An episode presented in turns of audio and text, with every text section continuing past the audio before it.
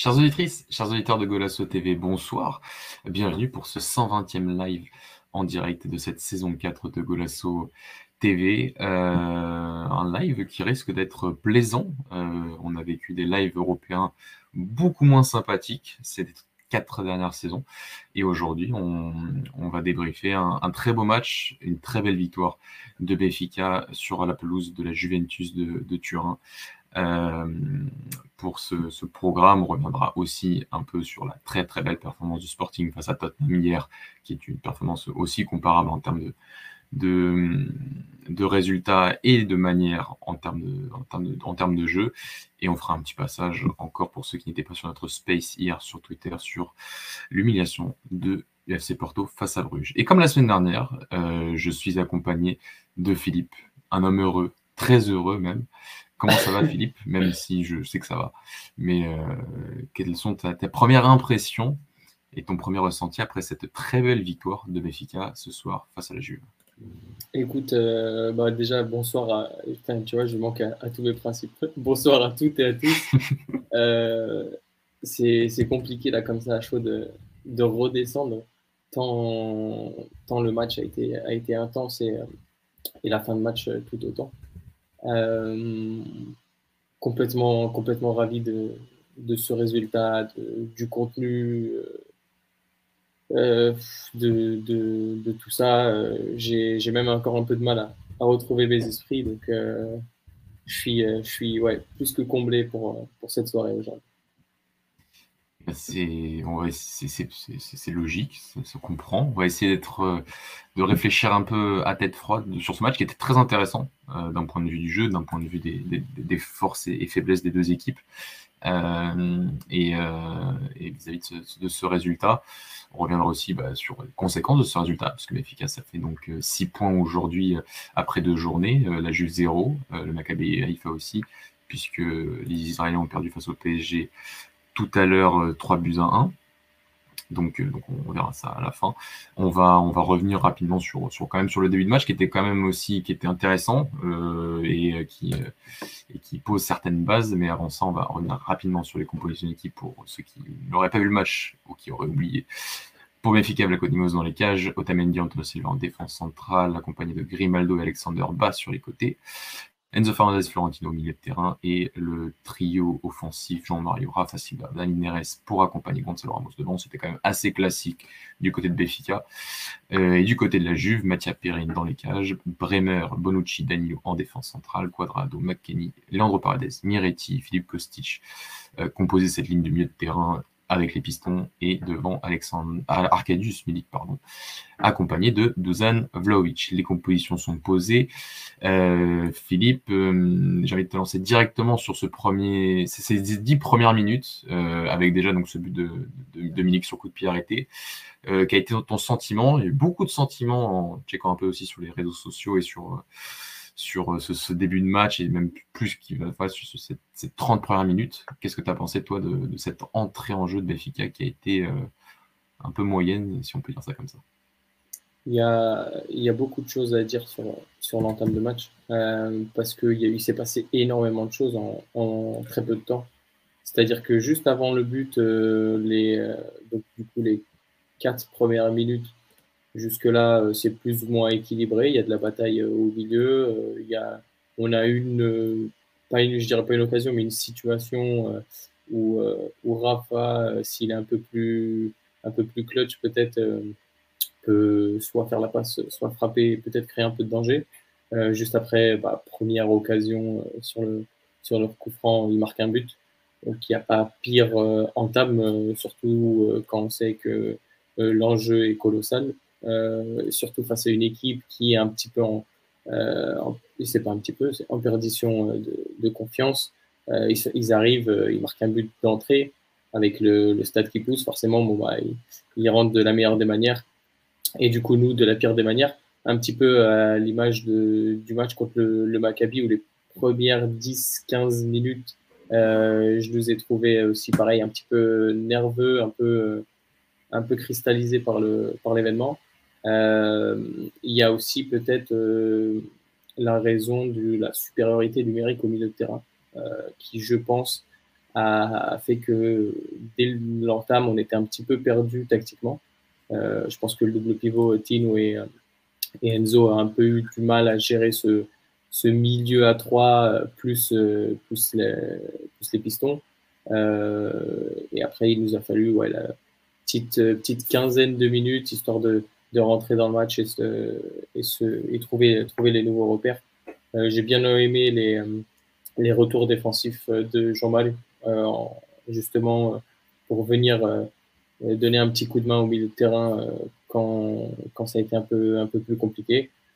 puis après, au bout de la 20e, à peu près 20-25e, on a commencé à montrer plus de caractère, plus d'intensité dans les duels. D'ailleurs, Schmitt avait demandé à ce qu'on mette un peu plus le pied justement dans, dans, les duels. Et du coup, là, la tendance est un peu inversée puisque nous, on a, on a pris confiance. Euh, eux ont commencé à reculer, euh, peut-être encore un peu touchés euh, mentalement par, les, par les, les, dernières prestations et par le manque de confiance, justement. Donc, du coup, le, le rapport de force est un peu inversé. Et, nous, plus on approchait de, de la mi-temps, plus on a, on a grandi euh, que ce soit en termes moral euh, et même euh, tout simplement en termes de, en termes de football, on a été, on, est, on était un, peu mieux sur la, sur la fin de première mi-temps. Bon résumé, Philippe. Bon résumé, c'est ces premières minutes. Je pense que j'ai fait plus ou moins le. J'ai fait, ouais, non, plus ou moins complet. Je, je, suis d'accord. Enfin, franchement, c'est pour moi, il y avait pas mal. Je pense c'est surtout que Benfica a mis beaucoup de temps à, à, rentrer dans le rythme de ce match. Finalement, c'était le premier match. Pas pour manquer de respect, que ce soit à Midtjylland ou à Kiev ou, ou même au Maccabi FA, c'était le premier Ligue des Champions, c'était celui-là. Et, euh, clairement, tu n'étais pas dans le, même contexte, tu n'étais pas dans le, même stade non plus, même si c'était pas le stade, il y a plus d'ambiance en Europe, mais c'est pas c'est pas le, même contexte. Les filles ont mis beaucoup de temps à rentrer à rentrer dans ce match, simplement à rentrer dans le rythme de cette confrontation Ligue des Champions. La Juve reste une équipe certes qui est en manque de confiance, mais qui a cette expérience européenne. Et, euh, tu sentais tout de suite qu'ils savaient à peu près à quoi s'attendre en, Ligue des Champions. Les filles ont eu un peu plus de mal jusqu'à, ouais, comme tu as dit, 25-30 minutes de jeu même, euh, où euh, bah, ton pressing était soit tu faisais pas de pressing, soit tu partais un peu à l'abordage et tes lignes étaient très étendues et ta première ligne, enfin surtout ta dernière ligne, euh, ta ligne défensive accompagnait pas forcément ton bloc et, ça créait des espaces.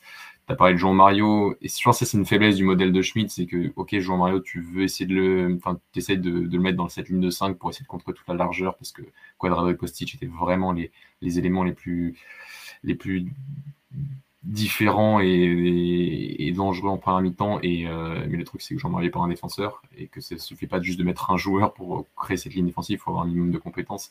Et, euh, finalement, tu peux pas mettre Florentino dans la ligne de 5. Donc, c'est un, un, peu une limite, mais finalement, tu as gagné. Donc, et tu as gagné et tu as gagné avec la manière. Donc, euh, tu, tu, tu, subis pas forcément, tu prends le risque. Et, finalement, sur le reste du match, ça t'a donné raison. Donc, c'est très bien de la part de Schmidt. Et dans la globalité, il s'est quand même bien tenu à sa à, son plan de jeu, à son plan A, à sa, volonté de jouer. Pas tant dans le pressing, mais vraiment sa volonté de jouer avec ballon. Et c'était, je pense, la, grande, surtout le match, la, grande leçon de cette, rencontre.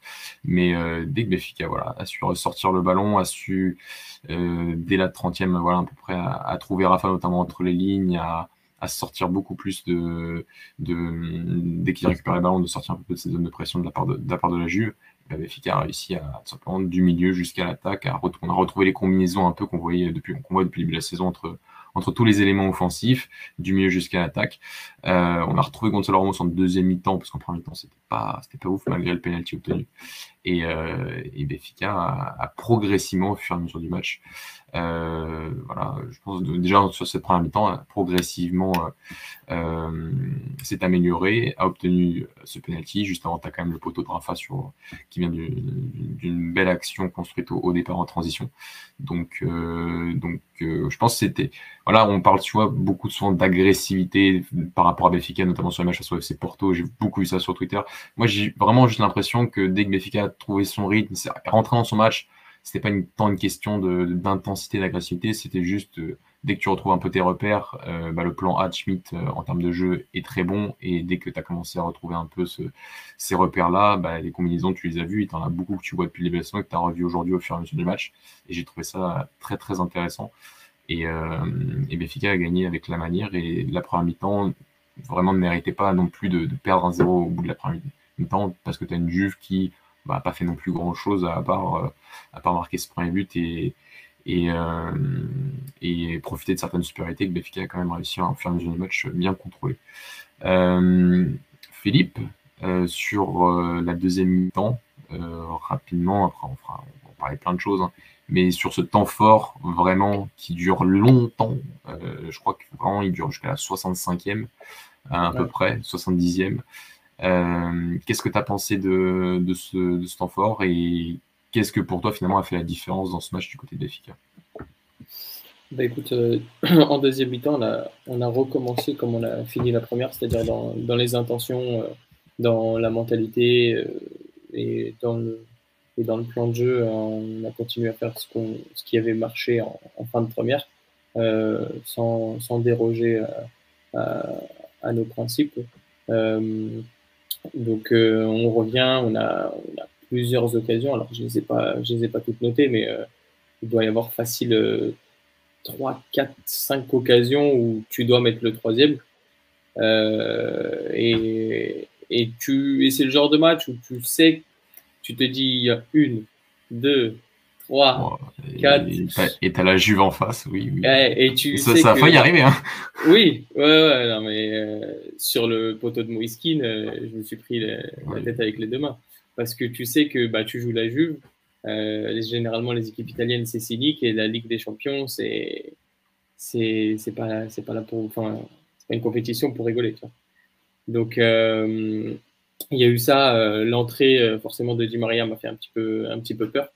Euh, après, à contraster avec l'entrée de Deschiglio aussi. Donc, euh, un petit peu moins peur quand même. Euh, même si tu sens qu'il y a une volonté de changer le système, parce que j'ai eu l'impression qu'ils étaient passés en 4-4-2 à ce moment-là, avec un Deschiglio ouais. beaucoup plus arrière droit que, que, Piston, que Quadrado, et avec Danilo qui passe à gauche.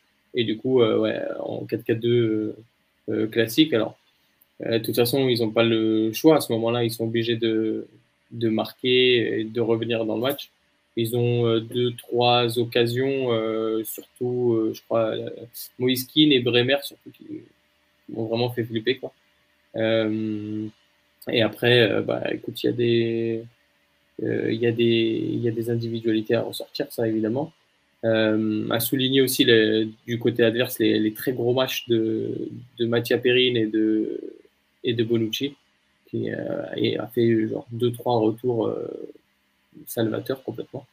Et euh, je pense que on aurait pu se faire très très peur par du coup notre incapacité à mettre le troisième et à finir le boulot et surtout bah, la fatigue n'aidant pas. ça s'est ressenti surtout bah, par rapport au changement parce que Enzo commençait à être cramé, Jean-Marie aussi, euh, il est sorti vraiment à 5 minutes de la fin. Euh, Raph, euh, Neres, tout ça, tu sens que sur certains matchs, ça risque d'être un peu compliqué, surtout que tu n'as pas de profondeur de banc.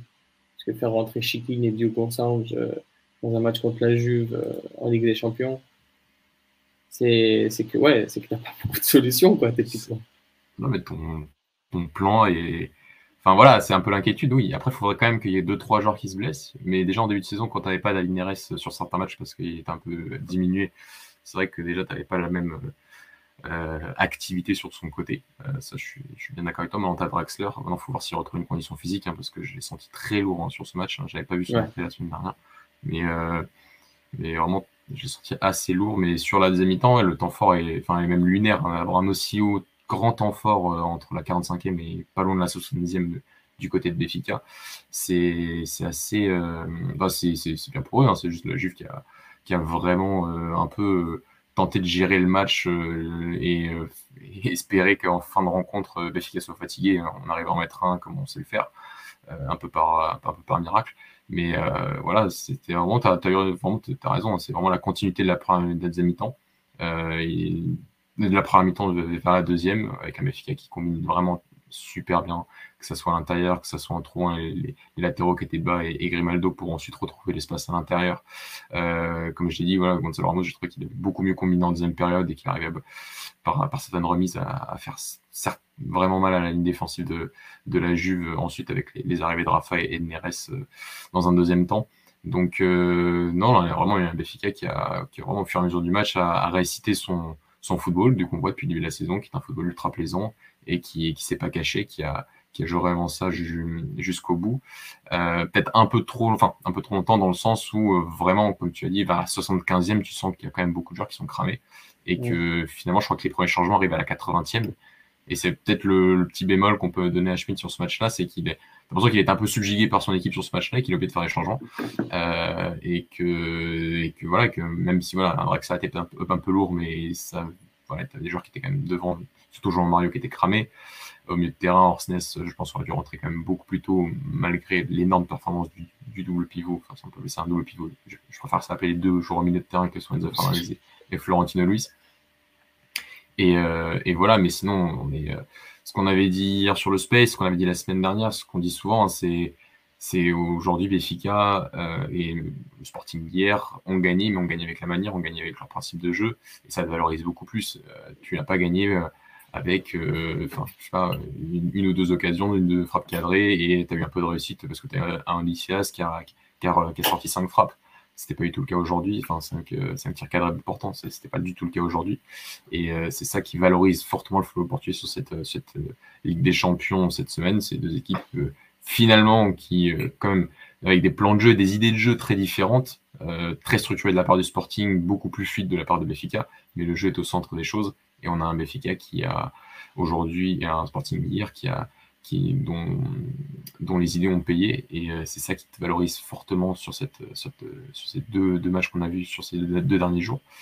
Et, euh, et, et, voilà, sur la deuxième mi-temps, je sais pas si tu as quelque chose à rajouter, Philippe, sinon on va s'amuser à décrire euh, magnifiquement toutes les individualités qui ont été énormes. Juste euh, très, très rapidement, euh, je suis assez d'accord avec euh, ce que tu disais par rapport au changement. je l'avais noté d'ailleurs à la 74e que bah, nous, on n'avait pas fait de changement quand eux, on avait déjà fait 4, il me semble. Mais en même temps, on était dans. Alors, eux, ils commençaient à ce moment-là à, reprendre un peu le, dessus. Mais la deuxième, enfin, la fin de première mi-temps, plus le début de, de, de deuxième, jusqu'à la demi-heure de jeu, jusqu'à l'heure de jeu, pardon euh, la dynamique est bonne. Donc, quand c'est un match comme ça, que tout le monde est plus ou moins euh, au niveau et que, et que la, machine est bien huilée, c'est toujours très compliqué de, de faire un changement. Et euh, cette, il y a toujours cette peur d'enrayer un peu la machine, surtout que certaines des, des, options dans le banc sont à des années-lumière des, des, options sur le terrain ils, sont pas à jour au niveau du jeu, tout simplement. C'est-à-dire qu'un Draxler, aujourd'hui, tu peux le faire rentrer pour sa qualité, mais tu ne fais pas forcément rentrer parce que tu. Il est quoi il y a, deux semaines euh, Autant un Moussa, par exemple, euh, et depuis la pré-saison, et tu sens déjà que en termes de juste de, de, liaison avec ses partenaires et de jeu en bah, son, son, jeu est beaucoup plus dans le tempo de l'équipe. Et euh, c'est un joueur qui aurait pu rentrer beaucoup plus tôt. Et c'est un joueur qui, pour moi, va faire une Enfin, c'est une concurrence équitable vraiment avec Gonzalo Ramos d'ici quelques mois attention parce que, je le répète, hein, Moussa est un, est un, énorme joueur et peut être vraiment un top, un top 9 au Portugal et dans un grand. Et, attention à Gonzalo Ramos aussi parfois sur ses performances dans le jeu.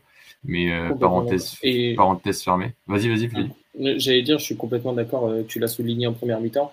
Euh, par le penalty, sa première mi-temps, elle n'est pas exceptionnelle. Quoi. moi, je l'avais noté même comme un des flops de notre équipe en première mi-temps parce que bah, il euh, n'y a pas, a pas grand-chose. Dans le jeu, il est quasiment pas trouvé de haut but. Euh, en profondeur, il euh, y a eu deux, trois appels intéressants, mais pas forcément soit dans, dans, le bon tempo, soit il n'y avait juste pas la place pour pouvoir lui mettre, lui mettre le ballon. donc ouais, attention à pas faire preuve de suffisance. Et, il y a forcément il y a de il y a de la fatigue, il y a de il y a tout ça, mais c'est le cas pour tout le monde.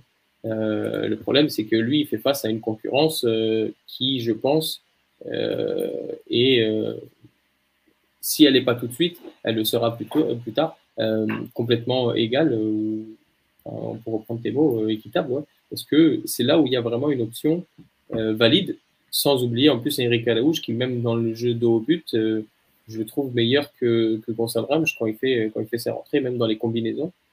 Donc Ouais, euh, attention, attention à Rennes sur, sur ces quelques, ces quelques matchs récents. Et, notre ami Joe est, est d'accord avec nous parce que, parce que oui, parce que tu as l'occasion de Gonzalo Ramos en premier temps de la tête et tu peux, entre guillemets, valoriser la présence dans la surface que peut apporter Ramos euh, par son côté un peu son sens du but et notamment son jeu de tête. Pour moi, Moussa, si tu lui donnes autant de temps de jeu à la fin de la saison, les numéros seront, enfin les nombres, les chiffres en termes de, stats sont, sont loin d'être sont, sont loin d'être très différents. Euh, Moussa a performé dans une équipe de Vista qui était certes compétitive l'année dernière, euh, mais il n'y avait pas non plus Rafa, Jean-Mario, Neres euh, et bientôt Draxler qui sont capables d'apporter des ballons, voire plus encore bas et, Grimaldo sur les côtés. Donc, et, même au niveau, au niveau, des stats, enfin, au final, c'est ce qu'on va demander à un attaquant. Mais, mais moi, je pense juste que même au niveau du, de la fluidité des, des offensives, surtout sur des matchs où c'est un peu, un peu compliqué face à des blocs plus bas qui sont très solides, très compacts, comme on a pu voir encore une fois contre Vizère et, et euh, un mec comme Moussa va nous apporter plus euh, par son jeu en une touche, par son jeu de haut but. Même s'il va pas marquer, euh, il, va, il va avoir ce, soit ce, jeu en une touche pour pouvoir lancer Rafa dans la profondeur ou juste avoir cette possibilité de jouer en, en 1-2 et à ce moment-là, peut-être débloquer un match qui semble être compliqué. On est bien d'accord, Philippe. On a un peu déjà envoyé sur les individualités. Euh, donc on va continuer. Il y en a une qui est revenue souvent, euh, qui est qui est, qui, Jean Mario sur son match. Alors j'ai vu pas mal de choses euh, aussi sur le fait que limite à la mi-temps on aurait pu changer Jean Mario pour mettre Horsners. J'avoue que c'est vu beaucoup revenu, j'ai pas trop compris. mais bon, mais c'est vrai que Jean Mario sur son match est, il est difficile à décrire son match. Je sais pas pour toi, il marque ce but, ce penalty, il fallait le mettre. Euh, le chambrage, bravo garçon, c'était bien. bien. Je sais très bien, on sait très bien ce qui s'est passé dans cette tribune derrière. Mais, euh, mais euh, donc voilà, il fallait avoir le sang-froid de, mettre ce penalty inarrêtable pour, pour Perrine. Mais à part ça, euh, c'est vrai que là, sur ce match-là, j'ai vraiment senti que Jean-Marie n'était pas un ailier, quoi, ou pas vraiment un milieu offensif euh, de côté et qui était capable. Il a notamment une action en fin de match où il reçoit un ballon extraordinaire de, Rafa et, il contrôle. Il enchaîne, il enchaîne pas comme un ailier, tout simplement, il enchaîne, il enchaîne comme un milieu de terrain, quoi. Et, euh, Paredes, il revient et il, et, et Paredes revient. Et je trouve qu'il y a même en premier temps, tu as eu pas mal de situations comme ça. Et, euh, et voilà, c'est pas lui en vouloir. Hein. C'est vrai qu'au Portugal, je pense que c'est un joueur qui peut beaucoup apporter à ce poste. Il apporte beaucoup à ce poste depuis le début de la saison. Euh, J'ai envie de dire, on est déjà le 14 septembre, il est toujours aussi régulier, hein, faut, faut, le dire. Parce que l'année dernière, c'était arrêté au 31 août, donc ça fait deux semaines de plus déjà. Et euh, mais après, voilà, c'est quelqu'un qui, qui, qui, a aussi très bien compris ce que, ce que voulait Schmidt pour ce poste. C'est un bon tireur de coup de pied arrêté aussi. Euh, donc, euh, donc euh, il, est, très très loin d'être à la ramasse, hein, loin de là. Mais c'est vrai que sur ce match-là, difficile à décrire parce que tu peux pas trop lui en vouloir par rapport au fait que tu lui demandes des choses qu'il n'est pas forcément habitué à faire. Et, d'un côté, tu sens que bah, je crois qu'il y a mon ami Roselito qui est sur le chat et qui, euh, bah oui, Ricardo Horta n'est pas à Benfica, il joue demain en Europa League. Mais, mais tu sens que oui, il y a des actions que Horta à ce poste-là aurait, aurait sûrement eu des comportements différents. Et, un ailier autre, enfin, ou un ailier intérieur, comme, joue, comme, comme le à ce poste-là, un milieu offensif aurait eu un comportement différent.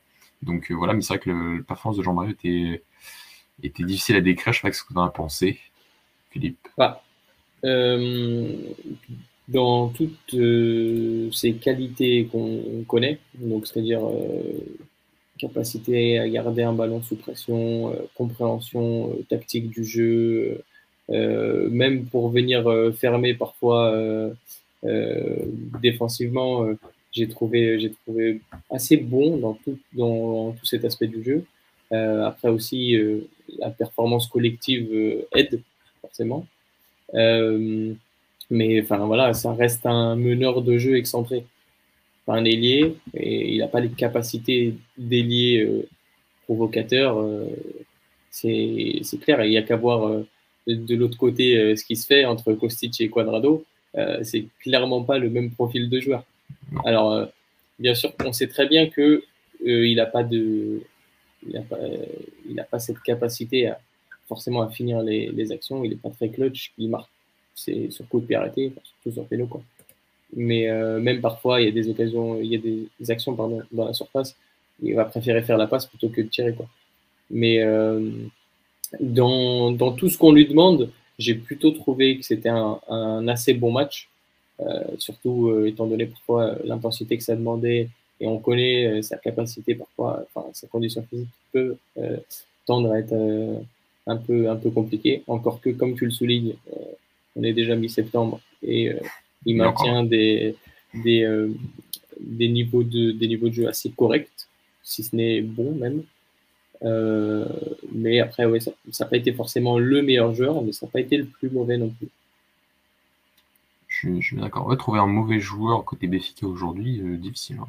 Enfin, un joueur en dessous des autres, euh, vraiment là, en réfléchissant, je vois peut-être Gonzalo Ramos en premier mi-temps, mais sinon le reste, quand même un, excellent niveau, un niveau de Champions League. Et finalement, tu n'obtiens pas cette performance-là sans avoir au moins 10 joueurs qui soient qui soit bon, il est 10. Et si c'est ton attaquant, finalement, c'est pas si grave que ça.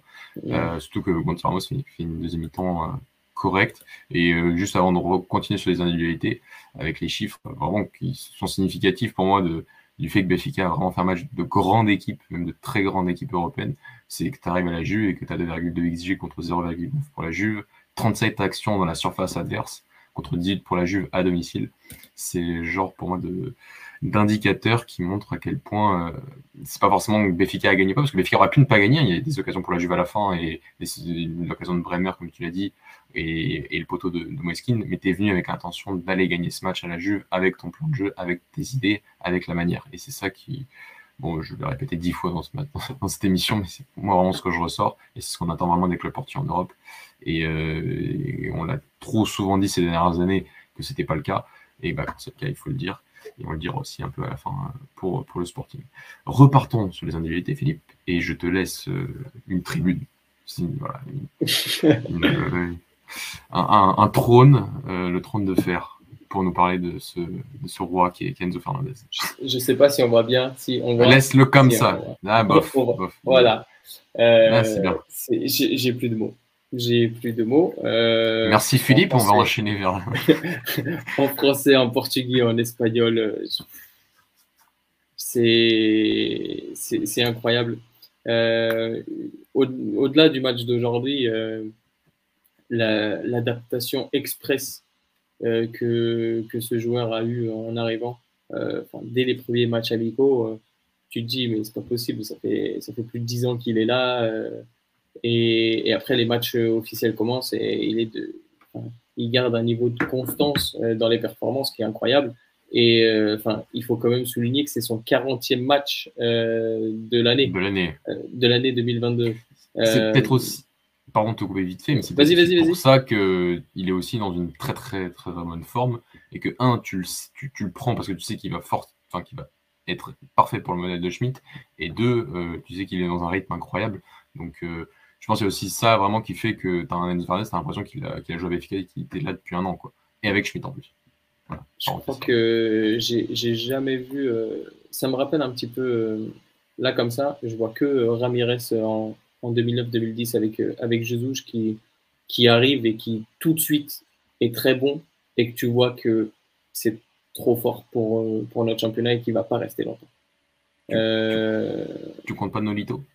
Tu vois Nolito, il avait fait un mois d'août à l'époque, c'était incroyable. Oui, il y a un mois d'août. Ouais. à ce moment-là, Bruno César était très bon aussi à cette époque. Oui, aussi, il y en a beaucoup. Hein. Un jour, il faudra qu'on fasse une euh, émission sur les meilleurs joueurs du mois d'août au Portugal. Tu sais, c'est qu'on était en vacances. et... Moi, j'ai une très grande liste. Il y a une liste incroyable. Ah, et après, ça a été des flaps complets. Et, et, euh, et, je pense que bah, les, les, portes du mondial vont s'ouvrir à lui. Alors, je sais que la, la concurrence va être, va être très, très grande entre des joueurs comme Paredes, Rodrigo De Paul, euh, entre autres.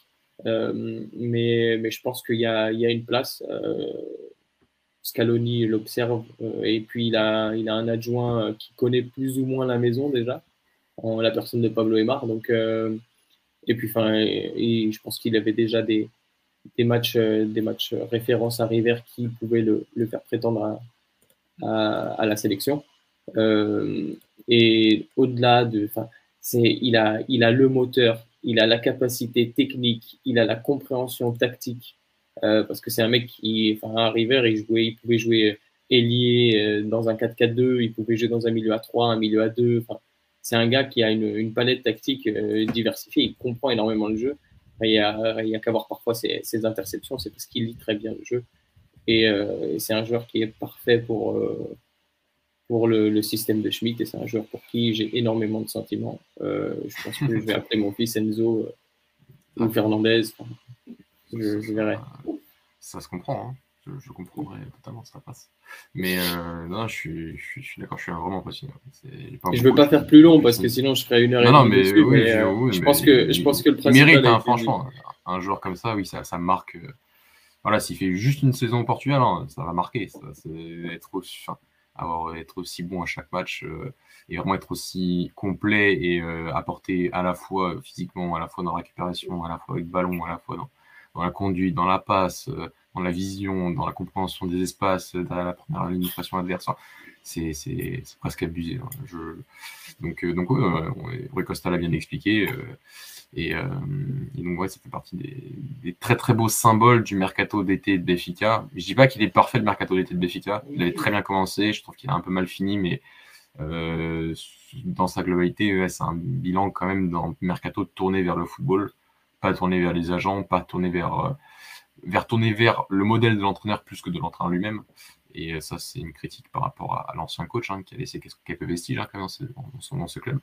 Et euh, donc, euh, donc, voilà, l'ancien coach, c'est Jesus, hein, c'est pas Nelson Verissimo. Pas obligé de plomber l'ambiance, on était bien là jusqu'ici. Ouais, c'est vrai, pardon, parlons, parlons, parlons. Parce que déjà hier.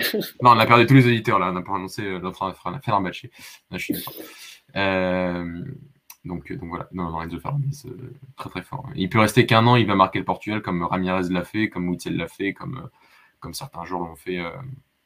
mais, mais lui a vraiment, voilà, est vraiment destiné pour signer dans un grand club très bientôt. Si c'est pas l'année prochaine, ce sera l'année d'après. Hein. On verra si Béfica arrivera à En espérant qu'il fasse le bon choix. Oui, après. J'ai pas envie après, qu'il signe à la Juve. Quoi. Ouais, oui, oui je, suis d'accord avec toi. Sinon, tu appelleras plus ton fils Enzo, je, comprendrais aussi. Euh, quelques individualités encore, on va pas parler de tous les joueurs, même s'ils mériteraient tous une petite tribune, on va encore en faire deux, deux ou trois. Euh, avant de te lancer sur le prodige qui joue en défense, euh, pour moi c'est un prodige, hein, je vais te dire pourquoi par rapport à, quels indicateurs. Mais sinon, en termes de, d'autres individualités. Mais j'ai envie de parler de Rafa. Hein. Alors je vais encore vous saouler par rapport à Rafa, hein, mais je, trouve toujours. Enfin, pour moi, c'est le meilleur joueur de. Non, il y a Enzo Fernandez. Mais vraiment, c'est vraiment le, enfin, le meilleur joueur de cette saison avec Enzo. Vraiment, c'est un joueur qui, qui, a, qui a ce poste-là, derrière entre les lignes, juste devant un avant-centre et juste devant la ligne défensive adverse, à explorer ce couloir central dès qu'il est en forme, dès qu'il est en confiance. C'est que ce soit en transition en organisation, c'est vraiment, vraiment très très fort. On sait qu'il est capable en plus de faire des différences sur le côté, mais, mais voilà, j'avais compris. Enfin, je pouvais comprendre un moment les critiques sur la finition, même si euh, dans sa carrière, il a quand même plusieurs saisons à plus de 15 buts. Hein. Donc, euh, je, peux, comprendre certaines critiques, mais pas un joueur euh, nullissime devant les buts. Hein. vraiment pas.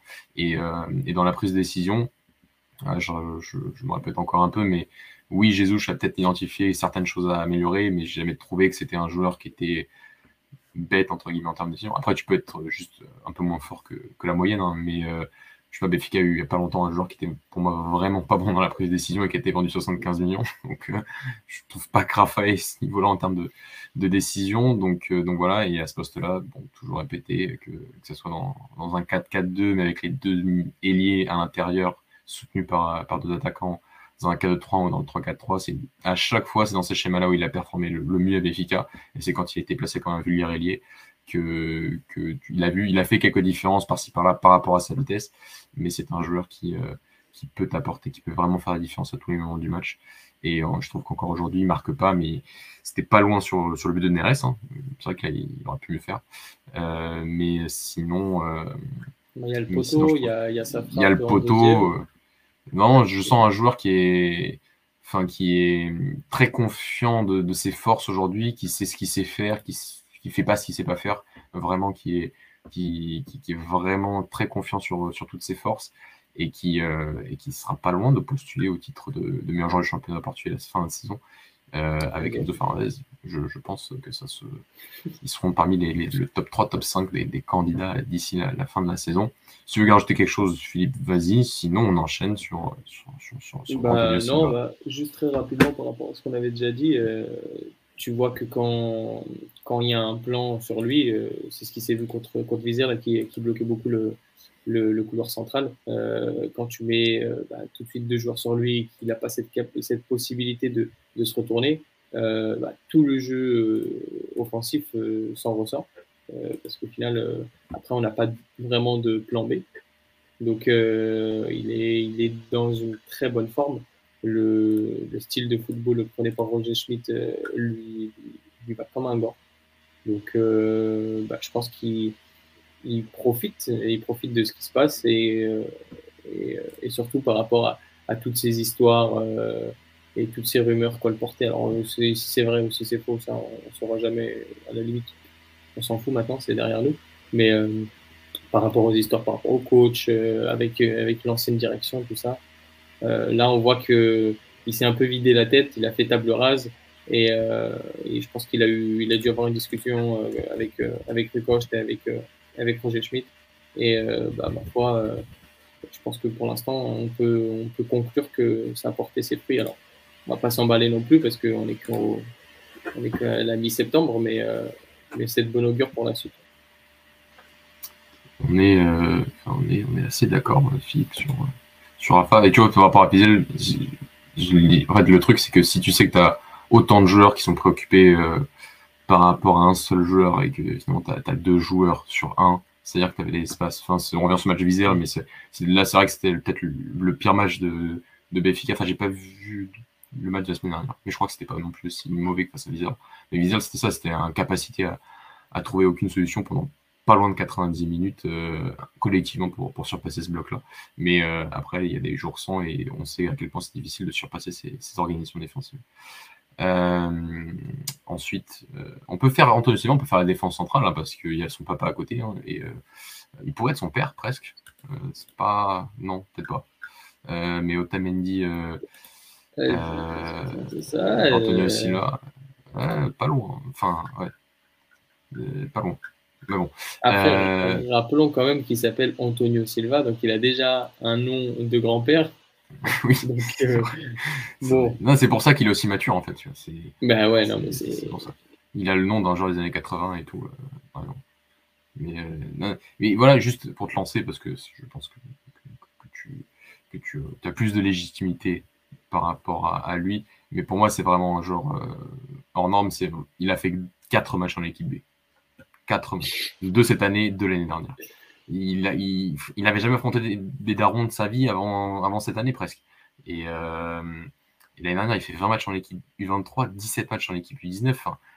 Enfin, l'adaptation à ce niveau de compétition, c'est juste hallucinant. Vraiment, c'est juste hallucinant.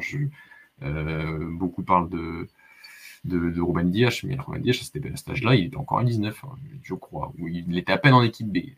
Euh, le garçon, il a 18 piges et il, a fait, ce genre de performance. Vraiment. Ouais, il a fait beaucoup plus de matchs en équipe B. Mais, après, voilà, on en parlait encore il n'y a pas longtemps par rapport, euh, notamment sur un space par rapport à bah, Alvaro Jallo de côté de Braga. On disait que c'était l'exemple même du joueur que, tu vois, l'équipe B fait toute la différence. Et quand tu passes au niveau senior, euh, bah, tu as des joueurs qui passent pas du tout le cap. Un exemple, Thiago qui n'arrive pas à passer ce cap. Bon, après, qui a besoin peut-être d'un contexte particulier. Il y a d'autres exemples, mais des joueurs qui étaient très forts en 17, 19 et qui arrivent après en équipe B et qui ensuite n'ont euh, pas du tout ce. n'arrivent pas à passer le cap simplement du football senior. Et il y en a d'autres qui, en équipe B, U19, U17 étaient des lambda et arrivent en équipe B et tout d'un coup bah, démontrent que c'est totalement leur niveau et qu'ils ont bien digéré tout ça. Et Antonio Silva, bah, il a besoin de je sais de 4 matchs. Même Félix a joué plus de matchs en équipe B, tu vois. Donc, euh, ouais, complètement. Hein. Il y a des gens qui ont fait, qui ont fait des saisons en équipe B, euh, des cracks, hein, des, vrais cracks, et, et, lui, il a joué 4 matchs. Ah, Silva a joué, a joué longtemps en équipe B aussi. Ouais, bon, après, ça, c'est, après, c'est une histoire de contexte aussi, parce que bon, il valait mieux jouer en équipe B que jouer arrière gauche. Ouais. Mais, euh, non, mais... complètement, je suis d'accord. Mais voilà, mais, mais pour Antonio Silva, c'est euh, voilà, et après, euh, il y a tous les commentaires. Hein. c'est vrai que il y, a, tout, il y a tout d'un défenseur. Enfin, en termes de profil, il y a tout d'un défenseur euh, parfait pour jouer à Béfica, mais jouer dans un très grand club. Hein. C'est, la capacité dans un contre un, euh, c'est la capacité à gérer les grands espaces, c'est l'anticipation, c'est c'est la sérénité et aussi parfois, comme on l'a vu encore ce match, c'est que des fois, bah, il est dans une situation où il faut dégager, il dégage, il se pose pas la question, il essaie pas d'inventer. et vraiment, il, dans, ses choix et dans ses décisions euh, sur chaque situation, tu as l'impression qu'il est vraiment qu'il est, bah, a, pas 18 ans, qu'il a, a 28, qu'il a son pic. Alors après, pas, bien sûr, il ne faut pas s'enflammer. Hein. Euh, c'est peut-être, euh, j'ai du mal à croire à la surperformance à 18 ans face à ce tel contexte. pour moi, je pense qu'il est vraiment euh, taillé pour ce niveau-là.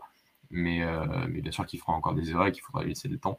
Et, heureusement d'ailleurs. Mais faire des matchs aussi propres sur ce début de saison, c'est assez, assez phénoménal, je trouve. Vraiment, c'est je ne je donne pas ces superlatifs vraiment pour euh, sur le sur l'instant je trouve que sur ces 3 4 5 derniers matchs ces 5 matchs qu'il a efficaces c'est c'est vraiment d'un top niveau.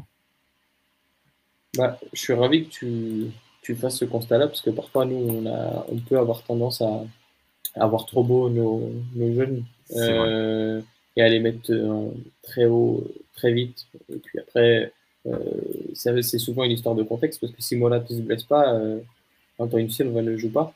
Euh, donc peut-être qu'il serait en train de jouer dans la baie. maintenant, il y a des choses qui sont, certaines, c'est que tu vois que Schmidt lui fait confiance dès la pré-saison, à la place d'un Thomas Araouche qui, pour nous, semblait plus installé et euh, semblait plus mature et avec des capacités. Euh, enfin, pour nous, il était plus proche de l'équipe A que l'était Anthony Silva. Euh, et au final, Schmidt lui fait plus confiance à lui qu'à Thomas. Et sur le moment, on trouve ça bizarre, sauf que nous, on voit pas les entraînements. Et, et on n'a pas la, réalité à l'intérieur du club. Donc aujourd'hui, je pense qu'on comprend pourquoi Schmidt lui, fait, lui fait autant confiance. On sent que c'est son petit bébé. Euh, et c'est aussi une, euh, c'est une, une, preuve du coach qu'il est, c'est que à un moment où il aurait pu mettre Vertonghen parce que voilà, tu suspendu, euh, bah, il se dit non, le, petit, le petit va faire le boulot.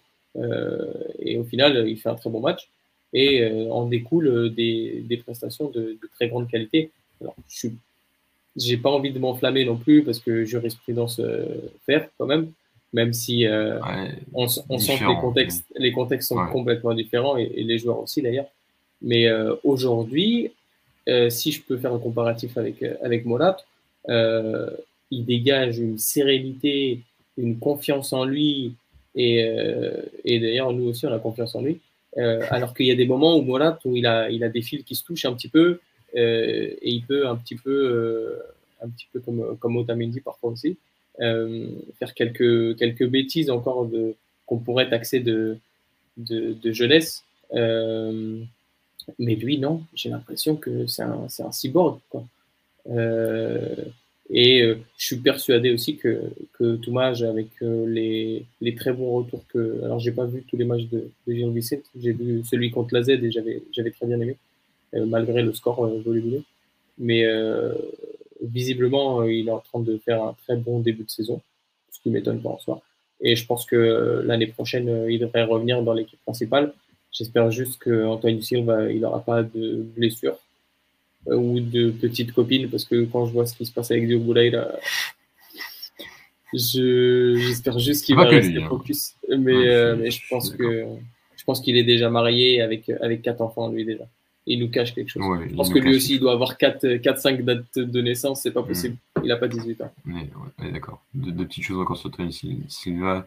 Un, euh, tu l'as dit, mais je le répète, Roger Schmidt, euh, la confiance, c'est ça la confiance dans l'information, c'est que euh, clairement, c'est le, c'est le troisième meilleur central de ton groupe, tu, fais, tu lui fais confiance. Et tu as, même viré vers Tongen pour, pour le garder. Donc, c'est ça, c'est juste euh, les meilleurs jeunes qui sont 18, 17, 21, les meilleurs sont, là et il n'a pas hésité, Morato laisser. Euh, direct Antonio Silva euh, face à Boista, match compliqué en termes de contexte aussi, à l'extérieur et, depuis la confiance n'a pas été lâchée. Donc c'est vraiment ça, c'est tout ce qu'on demande depuis quelques années et on a un entraîneur étranger qui le fait. Donc bravo Schmidt et Antonio Silva aussi. J'avais un autre point. Alors, juste très vite fait, mais par rapport à ça, encore pour continuer sur ce que tu disais, mais c'est que, euh, tu vois, bah, aujourd'hui, on dit toujours que quand on joue dans une défense à 4, il faut un central droitier, un central gaucher. Euh, Schmidt, euh, Schmidt, pardon, l'a expliqué tout de suite en, conférence de presse bah, ce, à ce match-là que peu importe, même s'il y a deux droitiers ou deux gauchers, ça, ça choque personne, quoi. Donc, s'il doit faire jouer même le petit qui a 18 ans, qu'il soit droitier ou gaucher, peu importe. C'est en fonction du contexte et, de, des choix qui sont les meilleurs pour, pour chaque match, tout simplement. Et, aujourd'hui, Antoine Silva est en train de, de, faire les matchs d'une très grande qualité. Et, moi, il continue à me surprendre à chaque fois. Et surtout aujourd'hui où tu vois que c'est un match particulier, il aurait pu très bien, vaciller ou quoi. Alors, euh, ce qui est important aussi de, de mentionner, c'est que dans ces 15 premières minutes où on est un peu à la ramasse, c'est quand même le seul de la défense qui tient la baraque et qui montre de la personnalité. c'est très symptomatique de, de, la personnalité et de la qualité du, du garçon. Quoi. Donc, euh, je, encore une fois, hein, j'essaye de ne pas m'enflammer parce que j'essaye d'être le plus raisonné possible. Ça commence à devenir compliqué. en tout cas, s'il si, si, fait la carrière qui lui est destinée par rapport à la performance qu'il demande depuis le début de la saison, cette performance face à la Juve, en tout cas, sera, sera vraiment remémorée. S'il fait vraiment une carrière en grande carrière, on pourra dire ce match-là face à la Juve en 2022, c'est là où euh, on, a compris. Euh, après, vous pouvez ressortir ces paroles s'il fait une carrière à la Ferro. aussi vous en aurez aussi le, droit. Euh, Philippe, euh, bah, on a tenu longtemps sur ce match de CFICAM, c'était assez logique vu la, très belle performance de, ces joueurs individuellement et collectivement. Euh, rapidement, pour conclure, avant de, parler un peu du Sporting et, de Porto, les prévisions pour ce groupe, 6 points égalité avec le PSG, mais le truc c'est que tu affrontes deux fois le pareil consécutivement, que la Juve va affronter deux fois le Maccabi Haïfa. Donc Enfin, tu vois, c'est vraiment parfait, tu peux pas faire mieux. C'est-à-dire, tu pouvais pas faire mieux que gagner à IFA chez toi et ensuite euh, battre la Juve à Turin. Le truc, c'est que tu peux te retrouver dans, quelques semaines à la quatrième journée avec 6-6 par rapport, euh, par rapport à la Juve. Et ça peut, je pense, être un peu frustrant en termes de, confiance euh, si tu arrives à ce point-là. Et ça, malheureusement, tu peux rien y faire. C'est un peu la, faute du, calendrier. Toi, qu'est-ce que tu, en penses de de cette projection? Est-ce que tu crois véritablement à cette qualification en Ligue des Champions euh, en huitième de finale? Moi, moi j'y crois, tu es obligé d'y croire. Tu étais déjà obligé d'y croire à la sortie du tirage parce que tu savais que cette Juventus, euh, malgré deux, trois coups intéressants sur, le mercato, était, un petit peu malade. Et nous, on était sur une, très bonne dynamique, surtout quand tu vois ce qui s'est passé sur les, trois dernières années tu n'es même pas lucide au moment du tirage. Donc tu te dis, ouais, c'est sûr, on va finir deuxième. Euh, euh, donc euh, aujourd'hui, tu es un peu plus avancé et bah, forcément, tu avais rempli pour l'instant une partie du contrat qu'il fallait honorer. maintenant, on s'annonce la partie la plus compliquée. Moi, j'ai envie de croire que le Maccabi Haïfa peut accrocher la Juve chez, chez lui. Euh, à Turin, ça me semble compliqué. Et nous, pourquoi pas, chez nous, euh, je me dis, le stade va être rempli, ça peut pousser. Est-ce qu'on ne pourrait pas aller chercher un, un, but, au PSG Au moins. Non, je, je, voir, mieux, mais après, bon, je, je m'enflamme peut-être un peu aussi. Ouais. non, non, mais après, tu as, eu des matchs aussi du, PSG depuis le début de la saison, face à Brest la semaine dernière. Euh, face, alors Maccabi Haifa, j'ai pas vu, mais j'ai entendu que Mbappé avait pas mal croqué. Enfin, voilà, si tu as un peu de chance et qu'ils sont dans un mauvais jour, bah, pourquoi pas, euh, pourquoi pas attraper un nul, hein, c'est pas, pas, impossible. Hein. Euh, mais il euh, faut être aussi confiant sur les belles performances depuis le début de la saison. Et, euh, une petite question de, Thiago Avero par rapport à, par rapport à ça. moi, je pense que le PSG, enfin que Benfica va moins, quand même moins pressé. Déjà aujourd'hui, ils ont beaucoup moins pressé, j'ai l'impression. Il y a quand même un peu la menace Zelovic et qui n'a pas tant pesé que ça en profondeur, mais qui était quand même présente. Et, et je pense que, que Schmidt avait peut-être aussi un peu de, crainte par rapport à ça. Mais, euh, mais encore une fois, si l'équipe est capable aussi d'en bloc d'être plutôt compacte et ensuite que ça soit les sorties de balles sur les, récupérations et les transitions ensuite, si Béfica arrive à faire la même performance et d'arriver à être aussi propre et, de sortir de la pression pour ensuite, euh, pour ensuite attaquer ces espaces plus larges dans le camp adverse, euh, bah, ce sera un plan de jeu qui sera, qui sera tout aussi honorable et qui sera très. Déjà, si tu arrives à faire ça, ce sera déjà très bien face au PSG. Donc, donc voilà. Mais, mais après, au calendrier aussi, logiquement, tu affrontes le Maccabi Haifa lors de la cinquième journée tu le PSG Juve en cinquième journée aussi, tu peux être potentiellement avec trois points d'avance la dernière journée face à la, face à la Juve chez toi lors de la dernière journée. Donc aussi ça. Mais euh, donc voilà. Mais donc ces matchs face au PSG seront quand même euh, assez, assez intéressants. Philippe, je te propose de, finir sur, euh, sur ça, sur le Béfica avant de parler un peu de, de ces matchs du Sporting et de Porto rapidement hein, parce qu'on a fait un space hier. Alors malheureusement on l'a pas enregistré, mais bon, pour Porto, il n'y a pas grand chose à dire. C'est bien dommage, oui, parce que se répéter, c'est pas, pas hyper cool. On va essayer de faire très vite, mais pas trop se répéter, non plus. On va essayer de réfléchir, un peu plus à froid aussi. Euh, juste répondre à une petite question qui est arrivée souvent sur le chat de The Joker. Euh, vous allez refaire des émissions en plateau pendant la Coupe du Monde. Euh, surprise, hein, on verra. C'est pas, pas certain, mais on va essayer. Euh, la Coupe du Monde, c'est bientôt. On ne dit pas qu'on n'essaie pas, mais euh, c'est pas non plus totalement certain. Euh, il y a pas mal de choses qui sont passées avec les studios d'ici depuis l'année dernière qui ont un peu compliqué les choses. Donc, donc, donc voilà. Mais là, à l'heure actuelle, je peux pas dire oui, loin de là. petite parenthèse fermée. Le Sporting, je sais pas si tu as vu le match, Philippe. Le Sporting, oui, et pas Porto, c'est ça? Si, les deux. Les deux oh Ah non, non, non, pardon. Attends. Ouais, ouais, ah. j'ai vraiment cru que t'étais le mec le plus sérieux du groupe. Hein. Vraiment. Non, j'ai dû dire oui. À partir du moment où j'ai le, le, résultat à la mi-temps. Euh... ah oui, d'accord. moi, je suis quand même. Je, suis resté sur Bayern, euh, Bayern Barça. Ouais, moi aussi. Mais sur, sur mi-temps et la deuxième après, je voilà. voilà. Mais sur, sur le Sporting, Tottenham, très bon match, très bon match du Sporting. Pas excellentissime match parce que parce que oui, as voilà, je pense, voilà, Amorim, par rapport au match à Francfort, euh, c'est beaucoup. Euh, euh, pas adapté, mais si c'est adapté et, a réussi à évoluer par rapport à ce qu'il avait fait face à Francfort. C'est que sur la première mi-temps en, Allemagne, le pressing des Allemands avait, selon moi, hein, beaucoup gêné le, Sporting. Alors il y avait cette volonté de, de ressortir très court, plus court que d'habitude et pas forcément d'aller chercher cette 3 devant et, euh, ça, avait, du mal à fonctionner et euh, sans avoir cette, référence offensive. Et là, bah, il a continué son Poligno face à, face à Tottenham et les, euh, sorties de balles pour attirer ce pressing de Tottenham et ensuite ressortir via ses attaques rapides dans le dos de la défense adverse que, le Sporting affectionne tant. Le Sporting aurait vraiment, dès la première mi-temps déjà, été été beaucoup plus efficace, a essayé de mieux trouver finalement la ligne de 3, donc Trinkan, Edwards et Pedro Gonzalez au sol, leur donner les meilleures conditions pour ensuite trouver un joueur face au jeu. Tu as eu là aussi la combinaison Edwards-Trinkan qui a été euh, très bonne avec Trinkan qui, décroche Davis sur Edwards et qui se retourne face au jeu. Euh, il y a eu la dynamique Poro qui euh, trouve Trinkan le long de la ligne de touche pour pour aussi resservir et ressortir en transition, en attaque rapide.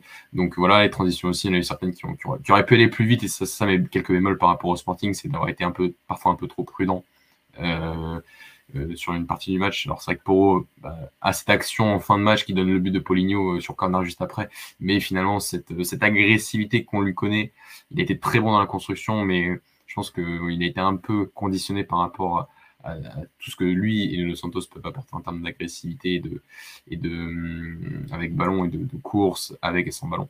Et donc ça c'est euh, c'était des quelques bémols. Des fois tu vois t'as Adan qui capte le ballon et qui peut pas ressortir très vite alors que tu sens que si tu laisses Tottenham revenir avec cette, euh, ce 5-4 défensif ça va être très très dur de, surpasser ça. Tu as du mal au Portugal face à Vizère et face à Tonder. Alors, on avait plus en vision, mais face à Tottenham, je pense que c'est encore plus compliqué. Donc, euh, donc voilà, j'ai donc par rapport à Francfort, je trouve qu'il y a vraiment une évolution, une continuation dans cette idée de vouloir ressortir court, d'attirer, de ressortir en, attaque rapide pour jouer sur tes forces qui sont dès que tu es lancé, euh, c'est vrai que c'est trois devant et plus l'aide des latéraux, enfin des pistons, vraiment le Sporting est, vraiment très très fort là-dessus. C'est des contextes que tu vois pas tant au Portugal et c'est ce qui lui favorise en, Europe. On l'a vu l'année dernière face à Dortmund, on l'a vu dernière face, à, face au Besiktas. Là, on le voit face à Francfort et face à Tottenham.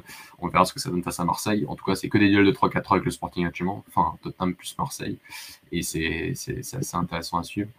Et, euh, et, voilà, avant de donner la parole, Philippe, c'était un peu la, conclusion que j'avais. Voilà, je pense que le Sporting, ça aurait pu finir en 0-0, euh, parce que je pense qu'ils ont aussi un petit peu tardé à vraiment enclencher toutes ces, actions offensives en fin de match qui auraient pu, euh, qui auraient pu leur donner ce victoire, mais j'ai vraiment trouvé que c'est quand même l'équipe la, plus ambitieuse, la plus cohérente et, la plus complète, finalement, qui s'est imposée en rappelant certaines phases de sa première saison complète de Ruben Amorim qui avait donné le titre avec ses, victoires dans les dernières minutes de jeu qui étaient aussi juste pas forcément étaient à l'arrache mais en tout cas qui étaient sur des, victoires euh, euh, qui, qui, étaient qui, restaient dans les dynamiques de l'équipe et qui étaient vraiment de, ne rien lâcher jusqu'au bout. Philippe, qu'est-ce que tu as pensé de ce match du, Sporting? Est-ce que tu as été un peu jaloux hier et finalement aujourd'hui tu es très content? Ouais, je ne vais pas te le cacher, je, je, les ai trouvés très forts quand même. Bah, déjà, ne pas prendre de but face à Francfort et euh, Tottenham euh, coup sur coup, euh, c'est quand même déjà une, une, bonne performance. Mhm. je les ai trouvés plus solides, plus cohérents contre, contre Tottenham. Enfin, tu sentais vraiment qu'il y avait, il y avait les intentions, notamment, enfin, Pont a été moins fantomatique que face à Francfort déjà. Euh, même si ça n'a pas été le, celui qui était. Il était encore. Il n'était pas fantomatique, mais il était un peu Casper. Enfin, un petit peu fantôme, mais pas complètement fantomatique. Non, il était, un peu moins fantôme, mais très fantôme quand même. Pour un joueur. Euh... T'as vraiment. Désolé. sur sa tête. Mais euh... j'ai pas un contrat sur sa tête. Hein. franchement, en plus, il y a des tweets de moi sur lui quand il était à Famalican. Je le demande à Braga et je, je, je fais son apologie, donc euh, c'est que je l'aime Après, c'est hein. pas le même joueur. Ah, c'est plus, le même joueur. C'est vraiment un milieu de terrain 6-8 et là, c'est devenu un 10 euh, qui, qui a besoin de se créer des occasions. Euh, Mais j'ai trouvé. j'ai quand même trouvé qu'il était un peu, plus, un peu plus présent, quand même, mine de rien. après, bah, forcément, Edwards a fait un, très bon match aussi. tu sens qu'il y avait, y avait de la rancœur. Ouais, tu sens qu'il avait envie de prouver Attends. Euh, pourquoi, il avait été libéré En 2019, Tottenham l'a envoyé dans un club du Nord couleur noire et blanche. Tu m'étonnes qu'il y ait de la rancœur. Tu m'étonnes.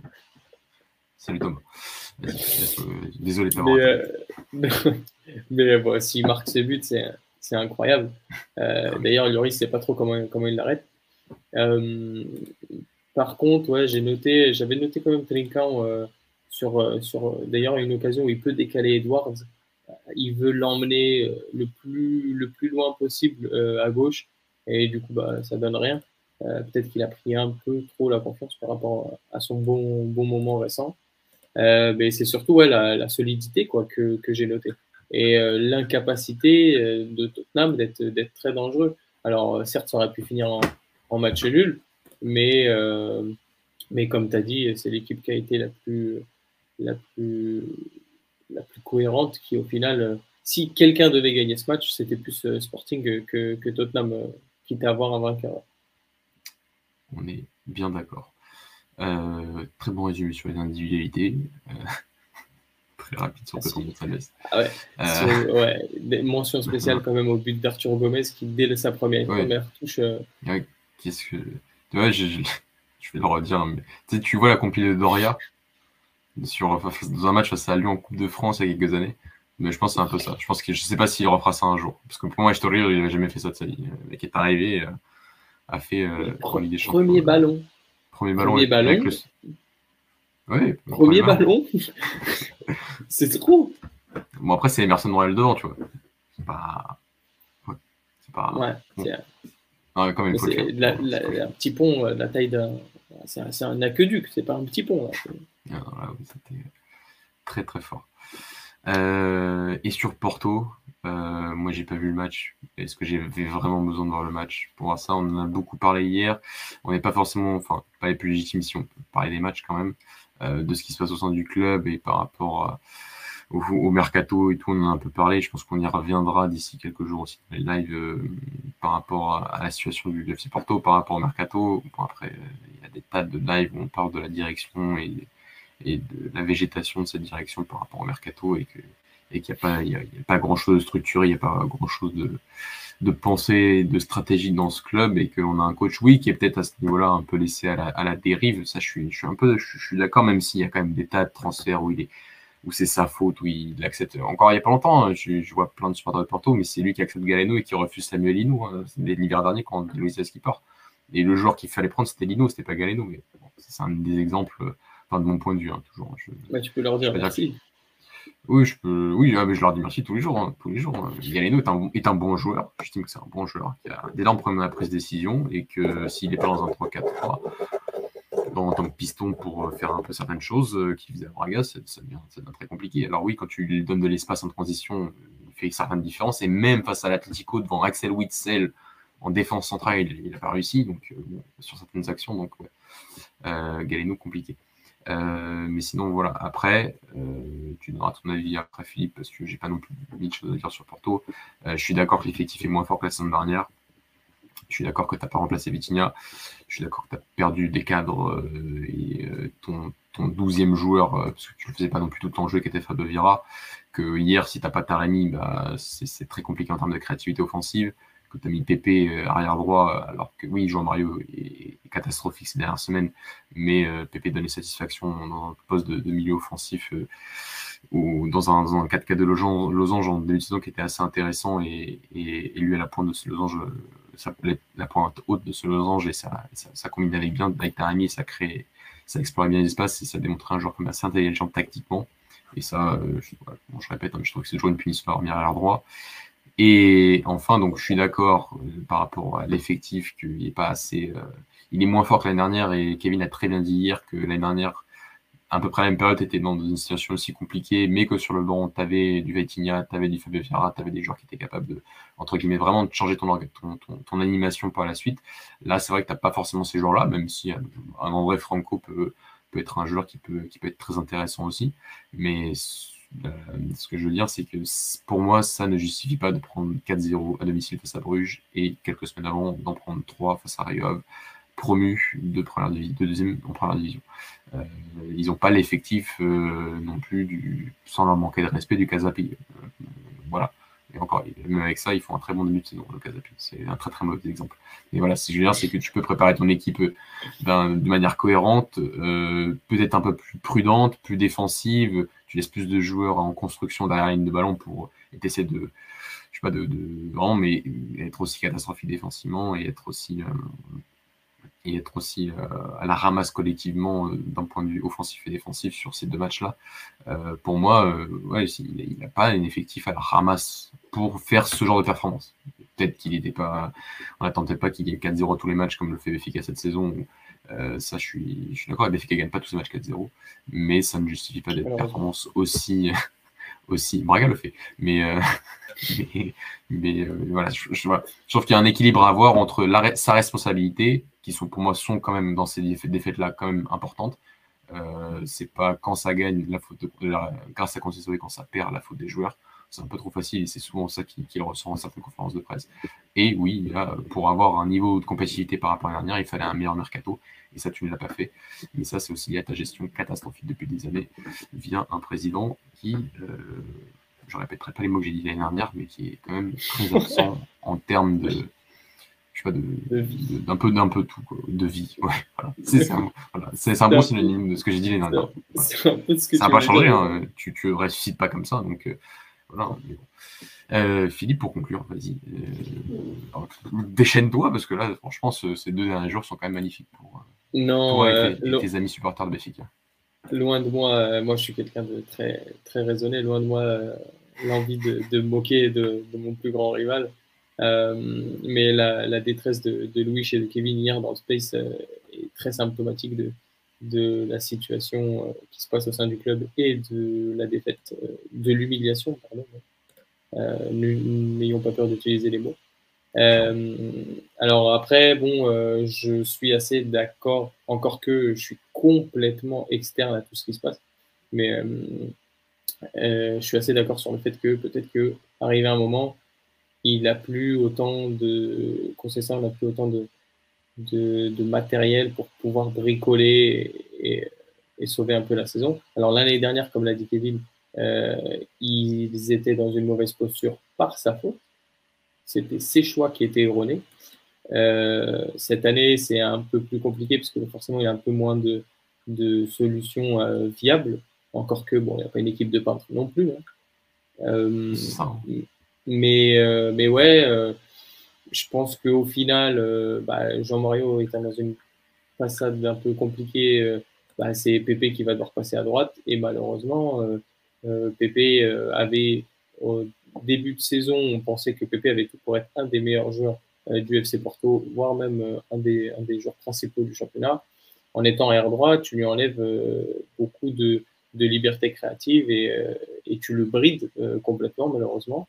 J'ai l'impression que hier, enfin, un peu toute l'équipe, hein, mais que David Calm a eu un peu de, un peu de difficulté Alors, je ne sais pas si c'est l'enjeu ou quoi, mais je l'avais trouvé moins en difficulté contre l'Atlético. bon, après, forcément, quand tu dois défendre sur Morata, c'est peut-être un peu plus, plus simple. Mais après, je ne sais pas par rapport à la situation d'Otavio, est-ce que vraiment il était blessé comme, comme, comme on, avait, on avait entendu dire, genre pour un ou deux mois, ou s'il était vraiment à 100%. Euh, s'il n'était pas à 100% et qu'il était amoindri, peut-être que c'était pas la meilleure idée de, de le lancer euh, tout de suite. Euh, moi, je m'attendais à avoir un Tony Martinez aux côtés d'Evan Nilsson. J'ai été assez surpris, et par son absence, et par l'inclusion d'Otavio. et bah, force est de constater que soit les choix n'ont pas été bons de Conceição, soit le, le plan de jeu n'a pas, n'a pas été respecté, tout simplement. Je, suis, assez d'accord. Et, et deux petits mots qu'on avait dit aussi hier. Euh, un, que malgré tout, avec Conceição, même si, enfin, parce que ton effectif n'a pas non plus été révolutionné. Il y a encore quand même une équipe qui est là. Et malgré tout, tu sens pas que tu as une identité, tu sens pas que tu as, quelque chose de très propre à cette équipe. Tu as l'impression que ça avait là depuis six ans et que ça fait six ans qu'il refait la même, enfin, qui comme s'il venait d'arriver à chaque début de saison, quoi. Voilà. Et qu'il devait, euh, qu'il devrait euh, recréer quelque chose à chaque saison. Et c'est euh, quand tu es là depuis six ans, je trouve que c'est quand même assez, pour, pour, une sixième saison, je trouve que c'est assez symptomatique de, de, ce, rapport au jeu. et deuxième chose, c'était par rapport à l'adaptation. oui, c'est vrai qu'on a dit avec Louche hier que bah, le plan face à Tico avait été bon, avait même été très bon malgré la défaite. Mais le truc, c'est que c'est une adaptation à l'adversaire pour un contexte précis.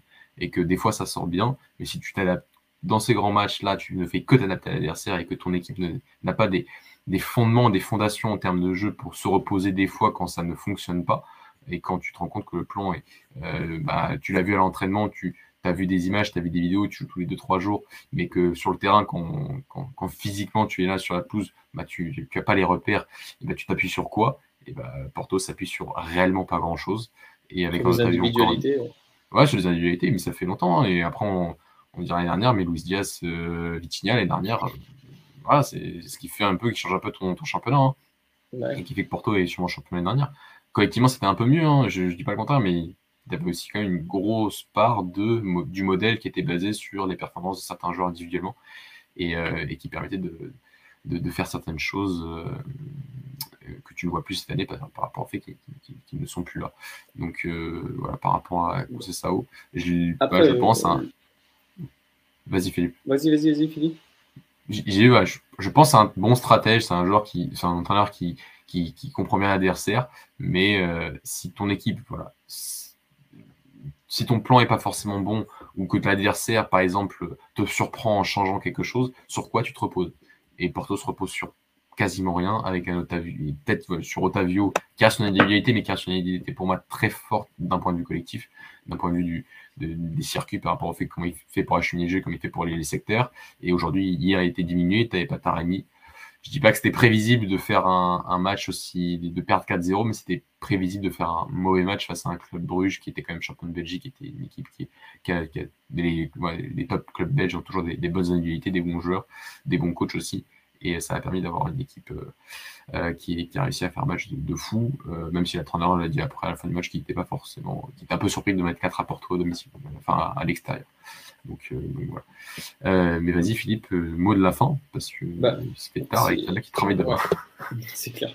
non, mais c'est vrai, c'est que lui, il a tendance à, à s'adapter du coup match par match.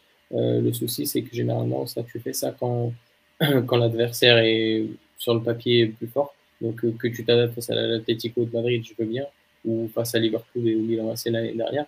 Euh, maintenant, euh, là, chez toi, face à un club Bruges qui est certes un, club compliqué, de toute façon, le groupe est compliqué, que ce soit Bruges ou même Leverkusen.